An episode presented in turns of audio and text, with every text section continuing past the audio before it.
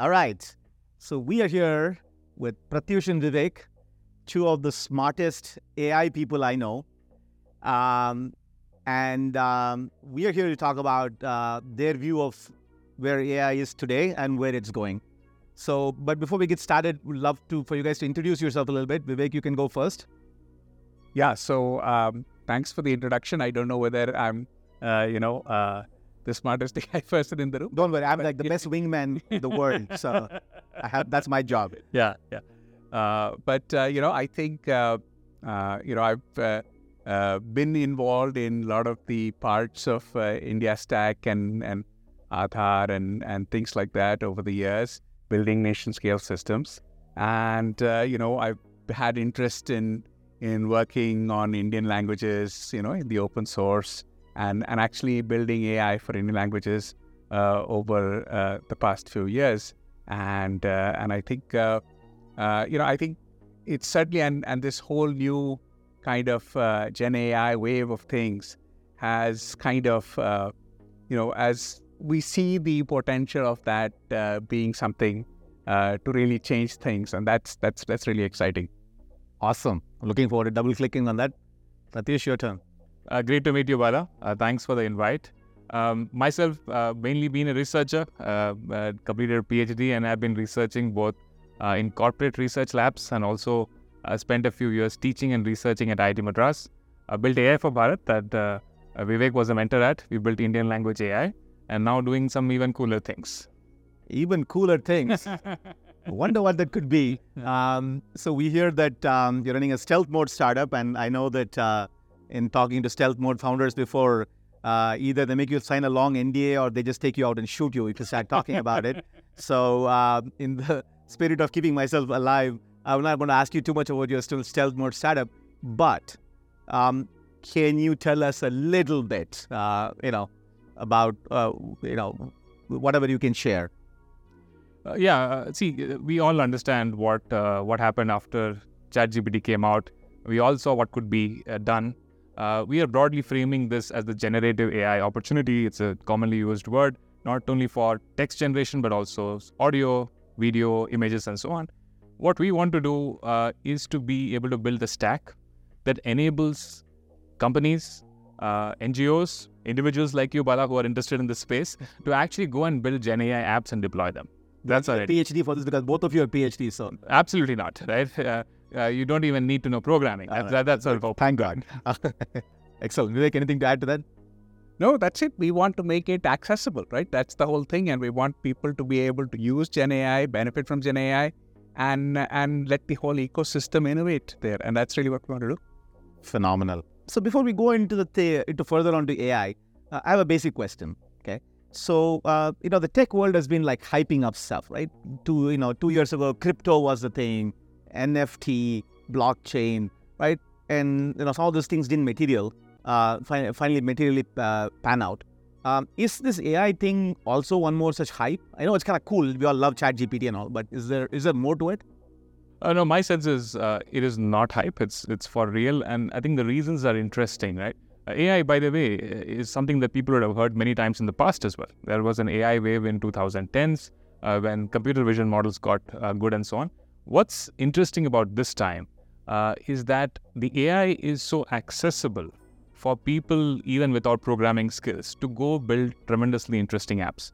Uh, so what you can, the coolness factor of what you can do with 30 minutes of hacking is significantly higher, right? So what that means is, as opposed to previous uh, uh, cool things like crypto or even the previous generations of AI, many many people will build and innovate with AI for problems that they are witnessing. So rather than it being an ivory tower of some particular lab building something, I think the value of this generation of AI would be everybody, let's say a shopkeeper, let's say a doctor, let's say uh, people trying to give nutrition advice, they should be able to build AI that works for them with the domain knowledge that they have. So I believe this is a tremendous opportunity. Uh, and there's also opportunity to make it uh, actually bring value to people's lives. And maybe we can talk about that later. But uh, so both from a commercial point of view and from a societal impact point of view, uh, this generation of AI is a tremendous leap. Uh, and the only risk that I see is not being ambitious enough to make it real for everybody. Wow. Okay. and I'm sure there are a lot of other entrepreneurs who are listening to this and saying like, not ambitious enough is not an Indian entrepreneur problem. That's for sure. um, but Vivek, if this was September 20, 2024 and we are sitting here, what would be like things which you say, oh, that's it's so obvious, uh, but that is not so obvious right now in September 2023? I mean, so I think yeah, I, I think that we are actually, I mean, you know, at the very beginning of a long trend. I think that this is a, this is this is something that uh, I think we're going to see a whole set of new things happening over over the years. I mean, uh, how what time something would take, you know, of course, that's that's your that's prognostication, but prognosticate. It's okay. you better than anybody else. no, I, I think I think that uh, I think that that certainly you know kind of how we interact with uh, productivity apps, how we, we we do things in in personal. I think the Gen AI is going to almost become kind of uh, uh, you know second. Uh, uh, you know, it's it, it it it is you know you, you are going to you're going to have a co-pilot for everything, and you are going to leverage uh, you know AI in everything that you that that you do, and and you will be much more productive, and I think it'll be much easier to do things that uh, I think you know uh, easier to do things with AI. That's I think that's that's happening. I think in the next um, uh, certainly the next twelve months. Pratyush, anything that's anything that's so cool that'll be so cool, but we would take for granted. Is like yeah, right now ChatGPT. When I talk to my son, he like rolls his eyes and says, "Of course, everybody uses ChatGPT, right?" Which is like didn't exist like eight months ago, but now it's like taken for granted. Um, you know, let's around one year, three years, something in that time frame. What would we like do something which is like would sound like science fiction right now. But at that time, we will say, yeah, obviously. Mm. Uh, see, the first thing is that, uh, as I say, future is unevenly distributed, right? Um, you would find that there are parts of the economy, the enterprise that will move slowly. I guess your question is more about the bleeding edge. What what's really possible? We should not forget that it, the society takes a while to change, and there will be a long tail of people still doing older things, right? Uh, but to, to, your question specifically, right? Uh, let's take a, an example. Uh, many of you would know about the Llama series of models. These are models uh, that Facebook or Meta open sourced uh, and are probably one of the uh, most accurate open source models. Not completely open source, there are nuances to that, uh, but these are one of the most accurate models many people are building on top. what gates innovation in this space is being able to train a model like Llama and then being able to make it better at your domain. I talked about various domains, shopkeepers, doctors, and so on uh, what do they need to do to take a general purpose model and make it work for them. Now, these are the gating functions. Today, it costs maybe hundreds of millions of dollars to train something like a Llama uh, to from scratch, which Meta has uh, done, and maybe uh, lots of expertise and lots of dollars to then make it work for your domain, right? My my sense is that the cost for both of this uh, will nosedive, right? Uh, to the how much? I would imagine something like fine tuning is a few dollars. Most people should be able to do that on a browser without having to write a single line of code, uh, and then build applications for them where most of their creative energy is spent in thinking of how to use these models in writing software 3.0, where these models are a primitive, right? Uh, and so that is what will happen. I think many more people will get onboarded onto that train, and you'll see many people building cool applications in their respective domains. So, in some sense, what is very aggregated today, right, is ChatGPT and a few AI companies, that will get distributed. A lot more people are capable, would be capable of innovating. Uh, and I'm very eager to see that, right? Because the effects of that, when there's innovation in all directions, is hard to imagine. Phenomenal. Software 3.0, what do you mean? what is okay uh, when you say 3.0 you should say what 1.0 and 2.0 are uh, software 1.0 think of uh, i mean think of ibm days i never saw those days but uh, many people do tell me they were punch cards you wrote code but but even let's say in the early 1990s say anything uh, so so basically you talk a very archaic programming language and tell a program tell a computer to do something and it does that deterministically for you and then you build a whole field of uh, computer science that innovates on that stack right Software 2.0 was when you said, let, us give an example, by the way. So when Garry Kasparov was defeated by uh, Deep Blue, Deep Blue, right? Yes. DeepMind. Deep, Deep Blue. Deep Blue. Uh, so that was just code written of that form that if this happens, then do this. If that happens, do this, and so on. That is software 1.0. 2.0 was the era of machine learning, where you could drown uh, petabytes of data, like click logs, sensor data, images taken on the road, etc., and build models that can help you then uh, decipher things. Does this image contain a cat? Uh, is your sleep pattern becoming worse? And things like that, right? And so that was the era where you wrote few lines of code and you drowned petabytes of data. Uh, 3.0, I think, looks like you still write code, but instead of talking to a computer, you are talking to a high level, think of it as an assistant, which is able to then use generative AI models like the Llama model that I talked about, but many other models, models that can generate images, models that can transcribe your speech. So you use these very, very complex things and you primarily focus on your own business logic and thereby write short pieces of code which are tremendously powerful. And when you iterate co- on code, you're basically doing that in response to what users do with this code and deriving insights and making small changes, and the whole thing starts to improve, right? Uh, how you therefore think of these generative AI models as complex but very cool primitives in code defines what software 3.0 is. So for software 3.0, do I need to be a programmer? Uh, see, th- this is a question of tools, right? So there will be tools that a programmer could use and unlock tremendously complex and interesting patterns. Uh, but in my sense, the 80% of the world, uh, let's say you're a banker, let's say you are a, a, nurse in a particular clinic, you might be able to build things for yourself, which doesn't need programming. So definitely we will have programmers, and they would play even cooler tricks. But many more of us would be able to work with software 3.0 directly. So software 3.0 can be like you know software without programmers in some in some sense.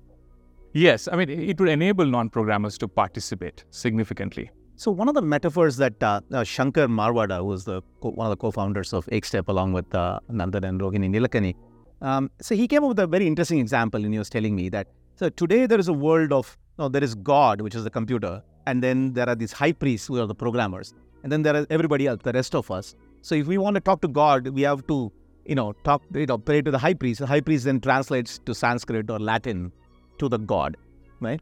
And his view was with this new world of generative AI, we might not need high priests, right? So everybody can speak directly to God. Would you agree with that metaphor?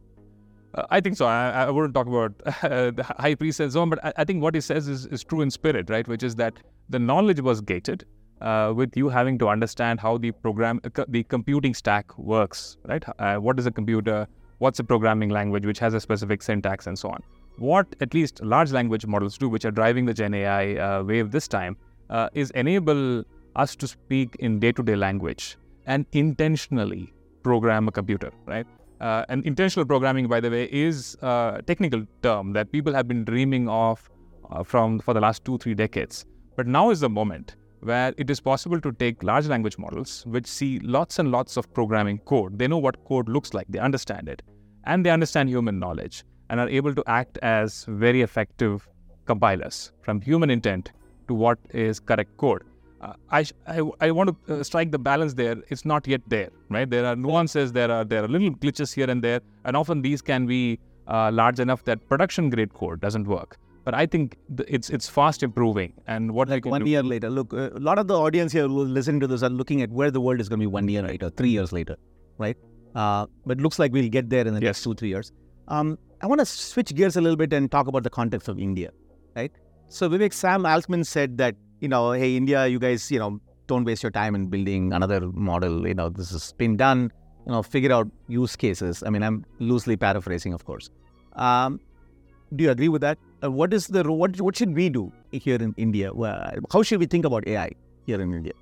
No, I see. I think the uh, the point is that uh, I think the, the the benefits of generative AI are so significant that we have to play at at at all layers as far as this is concerned. But does that mean that uh, you know uh, we need to build um, uh, another OpenAI? Maybe. I mean, as as a nation, maybe we need to do it.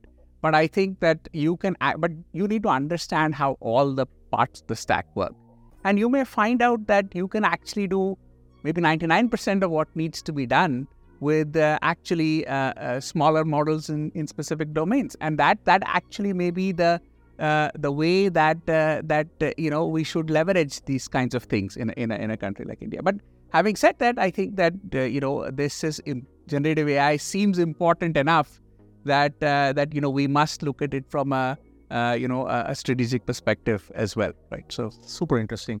You touched upon the small versus big models, and I know that's a longer topic. Mhm. And perhaps I would love to get you guys here for another session where we just talk about a little bit more technical aspect of it. Uh, but I want to come back to uh, one thing that you touched on, Pratyush, which is the societal impact. Uh, and again, uh, we're talking about in, in a country like India, we have you know 1.1 billion people here, right? So how should we all think, and how should how can this impact AI? How wh- what does the future look like uh, in an integrated world where you are convinced, of course, that AI is going to be part of our future, whether we want it or not? What is it? How should how can we envision? Uh, you know, Yeah, so uh, just to tie this uh, the last two questions together, right? See, I believe there are two large pursuits that we have as humanity right now. One is uh, how do we take these large language models even larger and figure out what the limits are, right? For, uh, for the first time in history, right? This is this is in the history of humanity. We have been able to come up with a hammer that's getting larger and larger and is capable of doing more and more complex tasks just by making it larger. That's never been the case. You didn't make hammers larger and build uh, an office, right? Um, so this is a very interesting time where the tool getting more complex, you just scaling in in predictable ways is, is able to do more. So one of the pursuits for humanity is what is the limit to that? Can we in particular build uh, artificial general intelligence, which is able to do most tasks? I, I think this should animate a reasonable number of people. I think we should have an effort in India that mirrors what people across the globe are doing.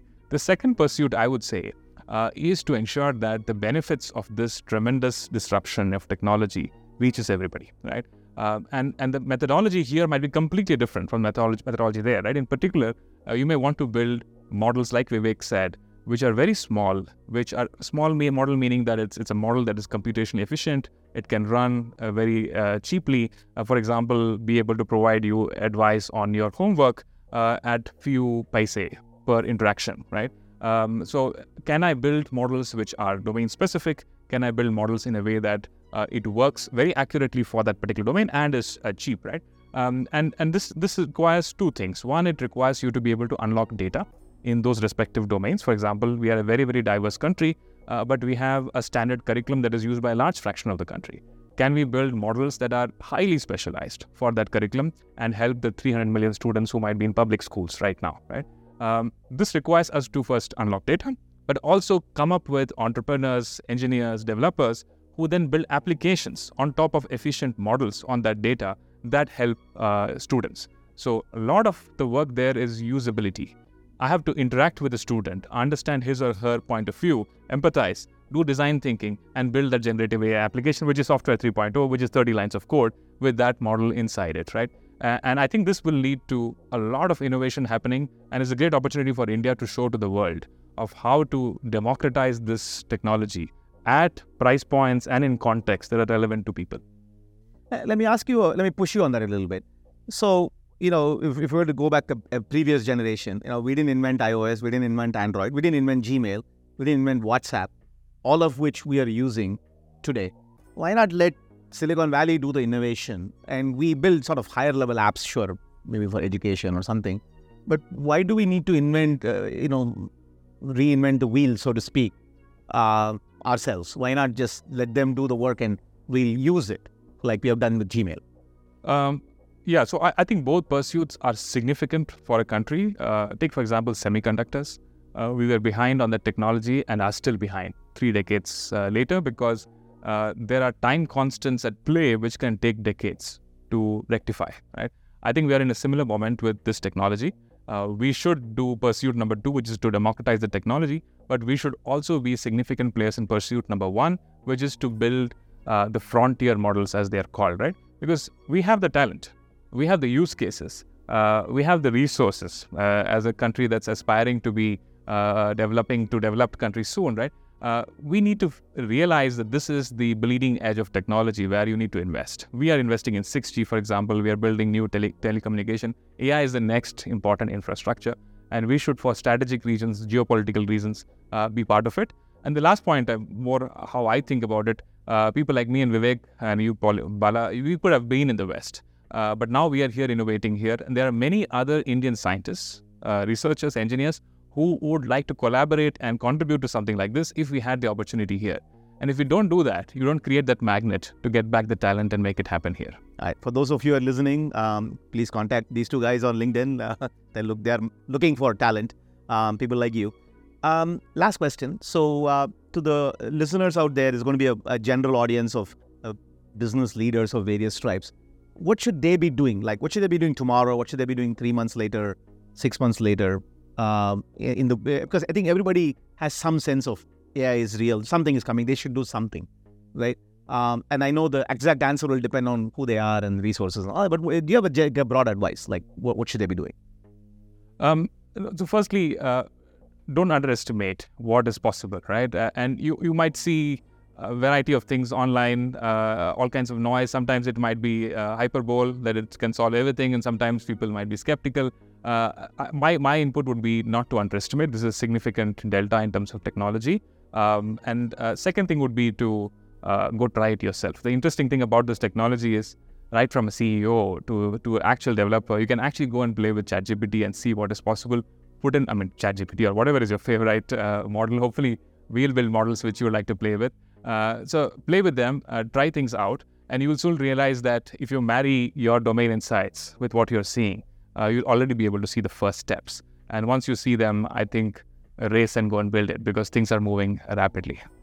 Phenomenal. Vivek, anything to add? No, I, I think the, the thing, of course, is that things are moving faster and faster. And I think that, uh, you know, sometimes when you see a change, you think, okay, it's going to be a long time before it impacts, you know, what I do. And I think in this particular case, uh, it may come sooner than that. And that's, that's, that's just, just something that people should think about. that's a very good way of putting it. You're looking at the rear view mirror and think, oh, it's very far away, but this this vehicle is moving really fast and it's a, it's a very big truck. Um, anyway, on that note, uh, thank you guys very much. Hopefully, we'll have you back here again uh, once you can tell us a little bit more about what we are doing. I'm sure everybody would want to know. Uh, but thank you very much again. So thanks, Bala. Next Bala. time, next time we should ask you questions because I know you you read a lot in this space. That's not allowed. All right. Thanks. Thanks, Bala.